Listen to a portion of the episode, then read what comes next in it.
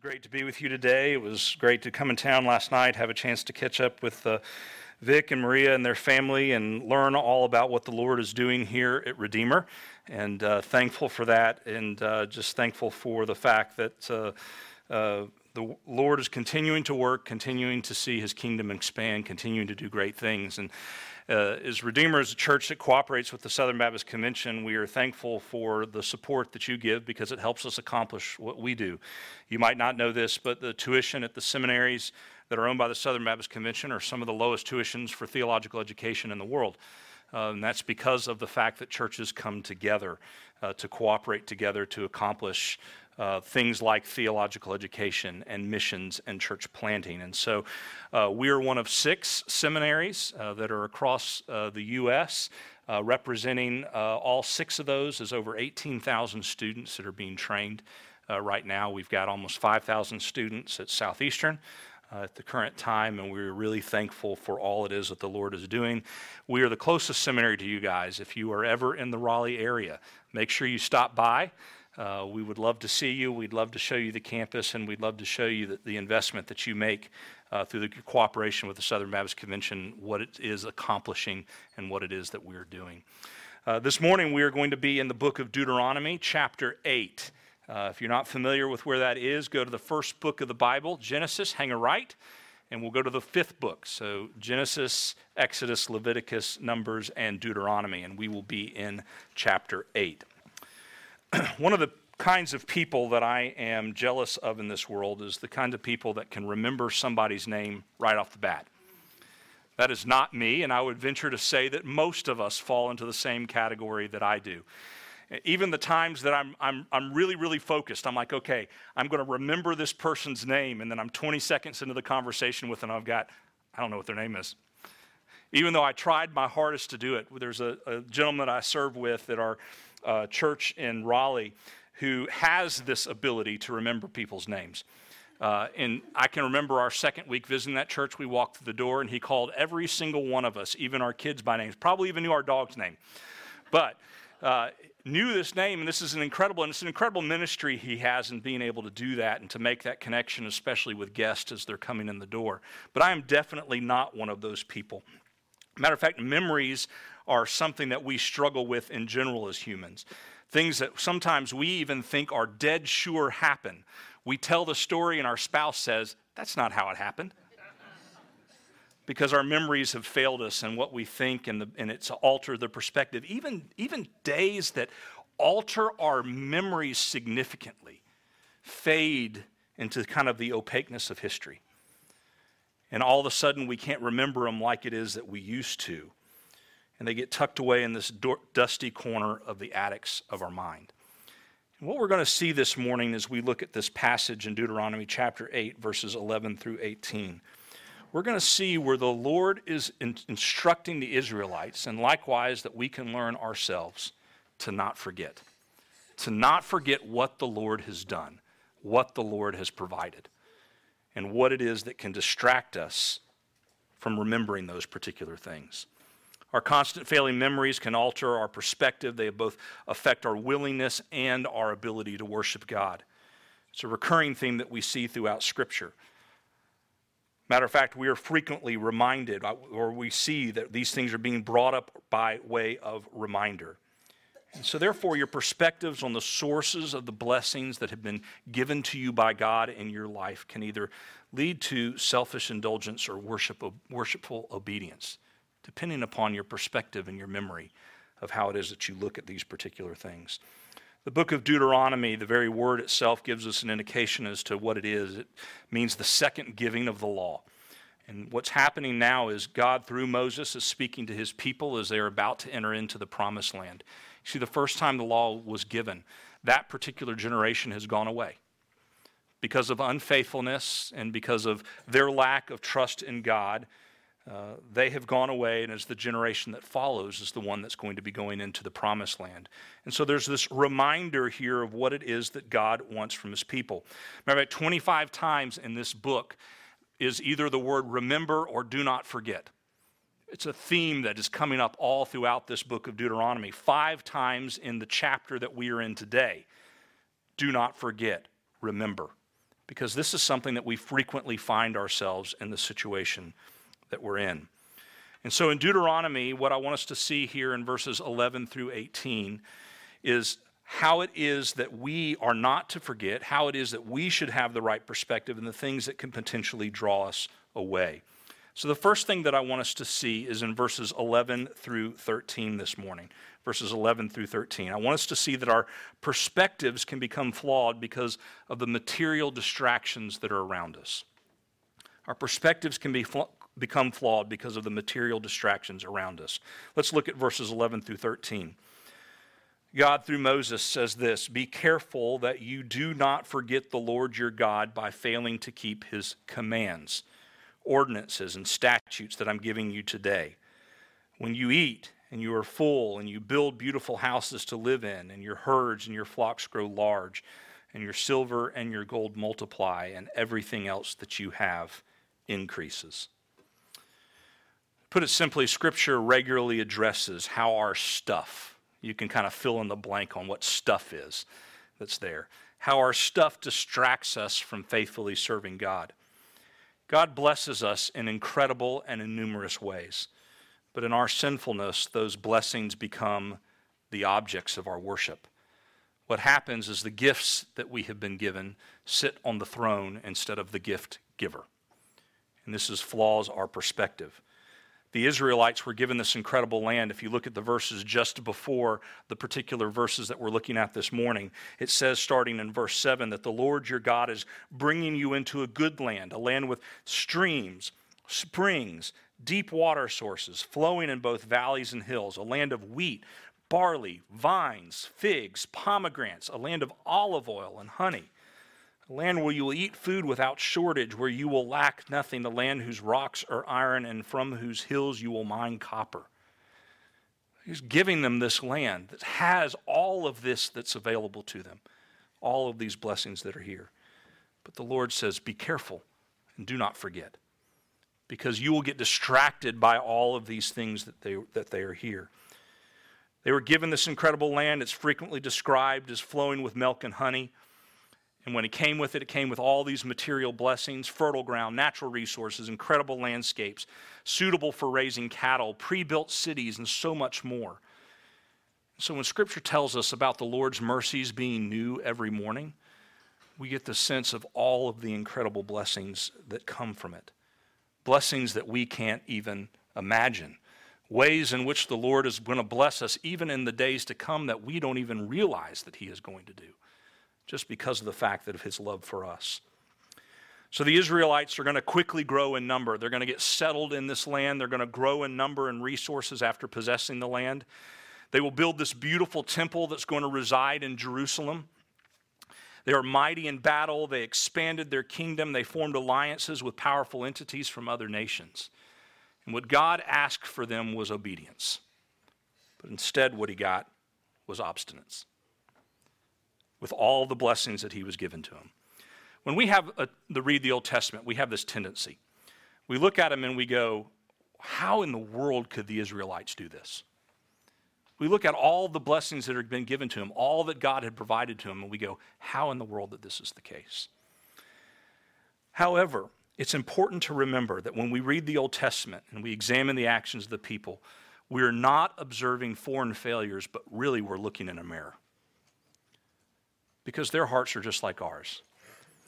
I have a secret for you. We haven't come up with any new ways to sin. You, you might think that we have, but that just might because, be because of your ignorance of history. But the fact is, is the human heart is just as wicked and just as evil it is, as it has been since day one in, when, when Adam and Eve fell in the garden. And because of that, we can look back at this and we can see if their hearts did this, there's a good chance our hearts are going to do it as well. And therefore, we have to be careful. You know, when we give gifts today, we do it out of love, but sometimes we also are looking and hoping that there's going to be some sort of gratitude that comes from the people that we give those gifts to, even though we're giving them out of love. Think about Christmas, for example. You're sitting around on Christmas morning, you have all of these gifts that you have spent time uh, finding, buying, having shipped to your house, searching for, all these kinds of things that are thoughts that are given that are there, including the dreaded socks that, unless you're over 40 years old, you don't appreciate. I'm not even sure over 40 actually appreciate them, but you at least find them practical. But you give all of these gifts, and what happens is, is they get opened up, and then the distraction of those gifts kind of take away from all of that family time that just gathered there that's in the room. Because they become more interested in the gifts than the gift giver. This becomes what's most important to them. This becomes their object of focus rather than the fact that they have a loving parent who found this, who researched this, who tried to find exactly what it is that they want and to be able to give it to them. But it's just a representation of where it is that our hearts are. A.W. Tozer said in his book, The Pursuit of God, he said, Our woes began when God was forced out of his central uh, shrine and where things were allowed to enter.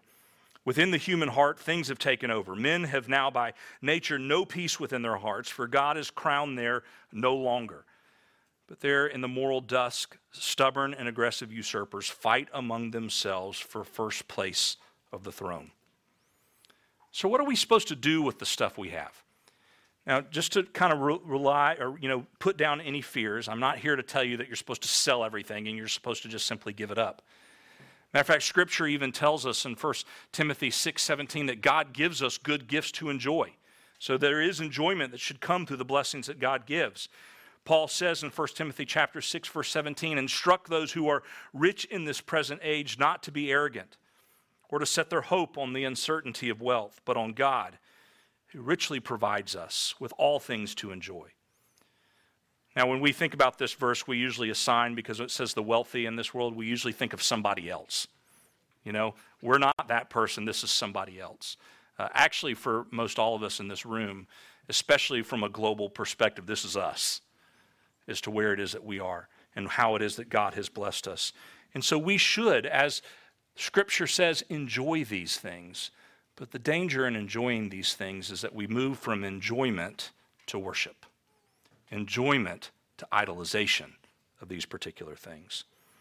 And what it comes down to is loosely holding to these things so that we might be able to say, like Job when it was taken away Naked I came from my mother's womb, naked I will leave this life. The Lord gives, and the Lord takes away. Blessed be the name of the Lord. So, being distracted by material blessings around us is one way our perspectives become flawed. Another way our perspectives become flawed is when we forget where it is that God has brought us from. Let's look at verses 14 through 16. God, through Moses, goes on to say, Be careful that your heart doesn't become proud and that you forget the Lord your God who brought you out of the land of Egypt, out of the place of slavery. He led you through the great and the terrible wilderness. It's poisonous snakes and scorpions, a thirsty land where there was no water. He brought water out of the flint rock for you.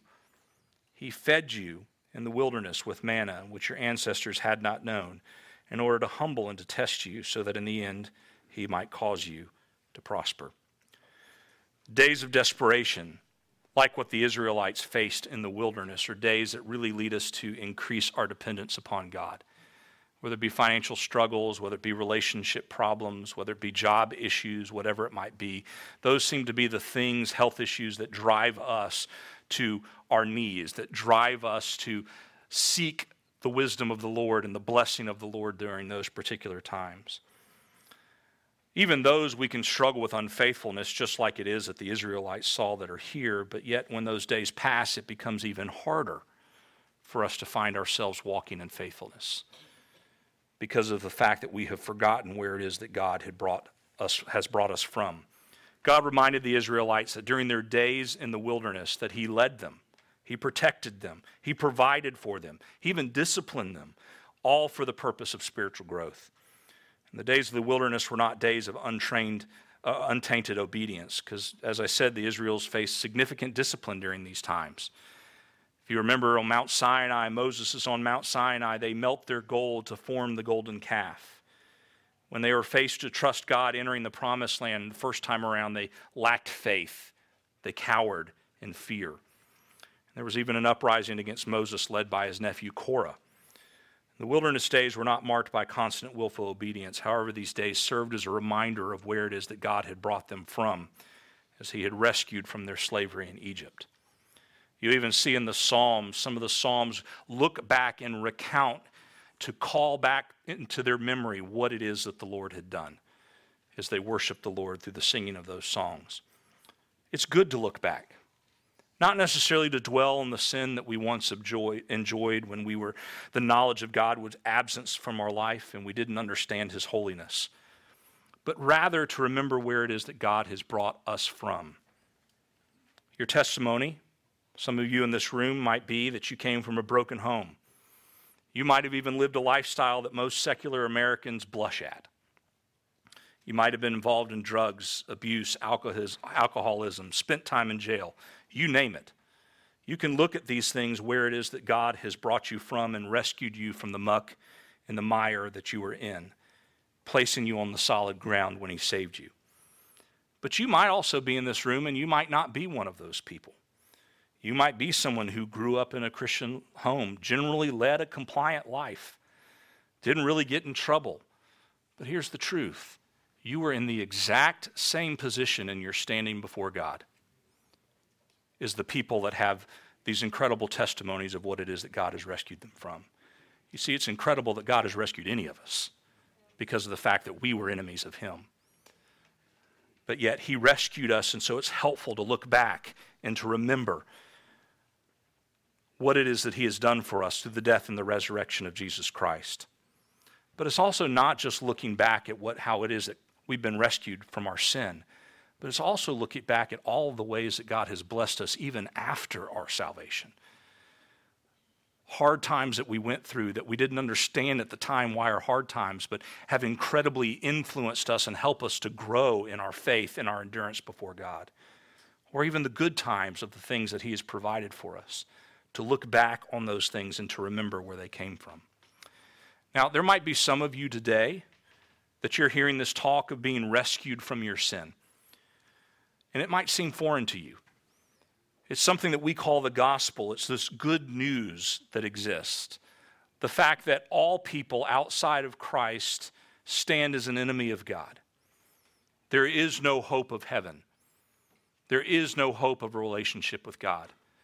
But the truth is, is that God sent Jesus Christ, his son, who lived a perfect life, dying on the cross, paying the penalty for our sin the penalty that we could not pay, so that all that we would have to do is call on the name of the Lord and say, Lord, save me.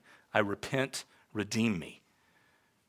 And that we could go from being an enemy of God to a child of God.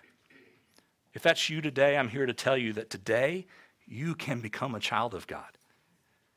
It's not something that you have to work through. It's not something there. It's as simple as that because there's nothing you can do at all but just to call on the grace and mercy of the Lord.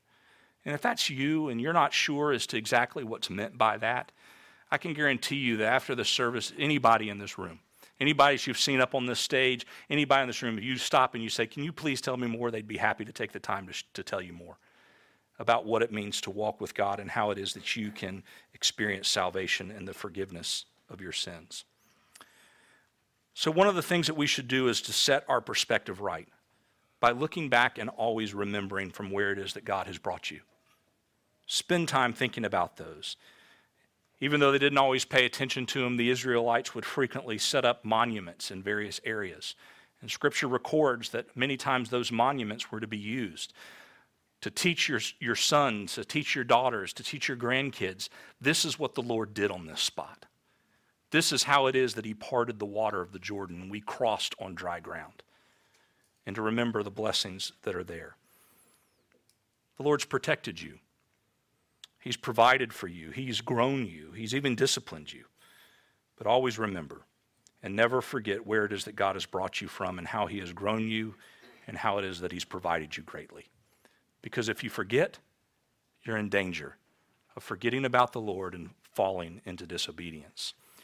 So our perspectives become flawed because of the material distractions that are around us, by forgetting where it is that God has brought us. But finally, what I want us to see in verses 17 and 18 is because of the delusion of self sufficiency.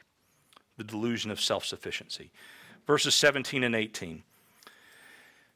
The Lord, through Moses, goes on to say that you may say to yourself, My power and my own ability have gained this wealth for me. But remember that the Lord your God gives you the power to gain wealth in order to confirm his covenant that he swore to your ancestors as it is today. When we're surrounded by God's blessings, we can often develop this delusion that we are the actual source of the things that surround us. God was going to bless Israel with prosperity as a nation, but he knew that the wickedness of man's heart could one day lead them astray.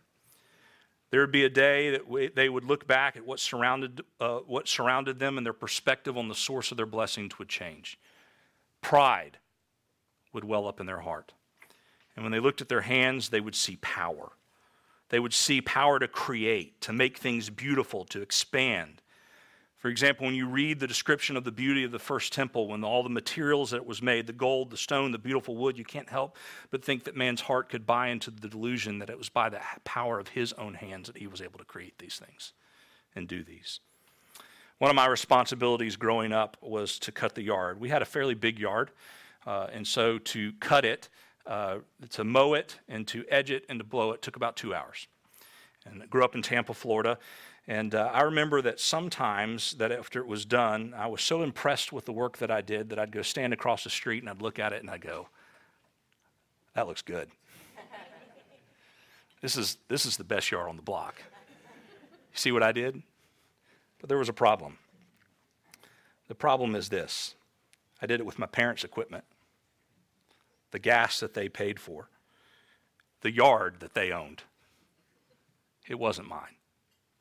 It was something that was given to steward that I had to steward. And it's the same way here is that without that proper perspective, we can become deceived by the power of our own, own hands and then go to call things mine. They're the things that I've created, the intelligence that God has given me, we can become proud of. The skills of doing things with my hands, that God has given you that skill, you can become proud of those things and become this perspective of self sufficiency. The ability to make money. Some people in this room probably have the ability to just be successful over and over again at different business ventures that they have and they can look back and they can be impressed by all the ways that they have been successful. But it's important to remember that it is God that's given us that gift.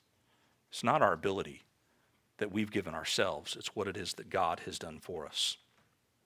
When God addresses the Israelites, as in this passage, he often discusses how, discusses how their uh, possessions and wealth could lead them away from faithful obedience. We see this even in the Sermon on the Mount in Matthew chapter 6 verse 24. Jesus said, "No one can serve two masters, since either he will hate the one and love the other, or he will be devoted to the one and despise the other. You cannot serve both God and money." When our perspectives leads us to this delusion that we have created our own wealth, we have obtained our own possessions with our own hands, we confuse who truly owns what we have. In our view, what we have is ours Therefore, our mission becomes with those items to generate wealth for the purpose of self satisfaction. However, if we properly view God as the owner and the one who has given us the power to create the resources and wealth, we should see ourselves simply as stewards of what it is that God has given us and how it is that we use those resources and those wealth in ways that God desires us to. So, what are we supposed to do with all this? What do we do with these dangers that are here and the fact that we should not forget and how our perceptions of these things can get messed up? The first step is to examine your own heart and see where having this wrong perspective has taken you away from faithful obedience. Where might this be the case that this has happened in your life? And as we've said, God gives us good gifts to enjoy, but you have you swift, switched from enjoying those good gifts to worshiping them. One of the best ways to know if something's become an object of worship rather than enjoyment is to consider what level of disappointment you feel when it goes away. Would your heart be dismayed if it disappeared, or would you simply have a sense of gratitude for the time that God allowed you to enjoy it? It doesn't mean that we won't miss things like loved ones, But what's our perspective on those things? Is do we recognize the blessing that has come from God over those things versus what it is that we own with them? Since God starts off this passage with a call to faithful obedience, you should evaluate whether you, by chance, have ended up with a flawed perspective by considering how it impacts your obedience. So I've got some questions to ask you this morning. Here are the questions. Does whatever it is that you have been given, does it take you away from regularly worshiping with your community of believers? I'm not talking necessarily about your job, but is the things that you've been given, the material blessings that you have, the other things, the skills that you have, is it something that leads you away from regular gathering with this community of believers? If so, you probably have the wrong perspective on it. Second, does it draw you away from authentic relationships with believers? Because of the fact that this is the time for me to enjoy, necessarily for the time for me to enjoy as a community of believers. Number three, do you find yourself frequently, whether out loud or in your head, because there's a lot of things we say in our head that we don't say out loud. That's really where our heart's revealed on those particular things, where you refer to what I have done and what I have built. Maybe you've gained the wrong perspective on those things. Number four, does your life seem void of thankfulness to God for his provisions? When you look at all it is that God has put around you, do you find yourself regularly turning to God and say, Thank you for the fact that you have provided this for me? Thank you for the fact that I get to enjoy this. Is that the perspective that you have? Number five, do the things that you do with your resources teach your children how to honor God? If they were to take the same things and they were to use them, would they lead that to a conclusion that this is how I honor God through the things that I have been given? And the last one, does it prevent you from being a faithful, sacrificial giver because of the resources that you're spending on personal enjoyment? You'll know that the priorities have gone wrong in this area when, when you give, it seems like an act of losing rather than an act of worship. An act of giving up rather than an act of giving back.